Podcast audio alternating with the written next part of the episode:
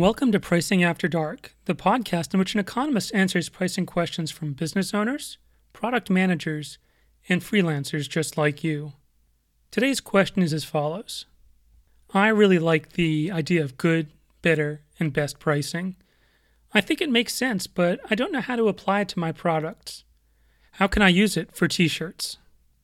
Price tiering, or good, better, best pricing, is a great weapon in any pricer's arsenals, but it can be tricky to get right.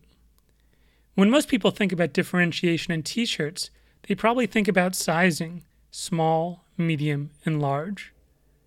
While it's true that some companies charge more for larger sizes, doing so almost always winds up being a mistake.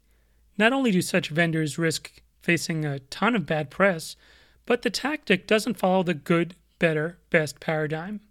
It's not as if a given customer decides he wants a t-shirt and then looks to the vendor's pricing to determine whether the small, medium, or large is the best value for his needs. Tiering in the t-shirt realm needs to be a bit more clever. I've come up with a number of potential methods by which you can price tier. Which one is most appropriate for you will depend upon the nature of your customers and the niche in which you operate. Cloth quality. Some customers will be willing to spend more money for higher thread counts or superior weaving techniques. Cloth features. Some customers will spend more money for cloth that wicks away sweat, contains safety reflectors, or glows in the dark. Environmental responsibility. Eco-conscious consumers will spend more for shirts that are created with a minimum of pollution or are biodegradable. Shirt cuts. Certain physical styles are more desirable to certain groups than others. For instance, long-sleeve shirts and bicycle jerseys often command higher prices than standard short-sleeve cuts. Tank tops command even lower prices. Design. Some artwork and patterns entice shoppers to spend more.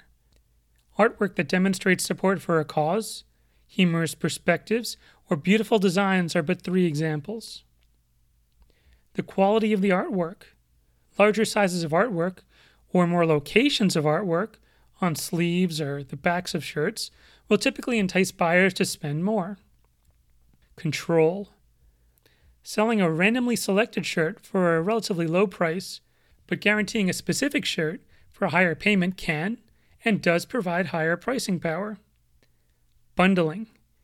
Creating packages that contain additional upsells that are related to the shirts being sold can yield higher profits. Posters, socks, handkerchiefs, and hats are a few such ideas. Shipping time. An old favorite is to increase shipping and handling fees for faster service. Print quality. Higher quality transfer techniques and superior color selections provide buyers with shirts that will look new even after many washing cycles. Customizability. Allowing customers to add their names, logos, or simply select features will tend to provide increasing levels of pricing power. Colors. Shirts that are not white typically command higher prices. Some colors are more desirable than others, both for intrinsic qualities and links to a particular cause, topic, or event. And finally, quantity limitations. Publicly limiting the number of shirts produced for each design will tend to make them more valuable to customers. The above list contains just a small number of ideas, and I'm sure that you can think of many others. As you're considering your tiering strategy, please keep the following in mind. Don't just select the first method that occurs to you. You need to understand your customers and what they care about most.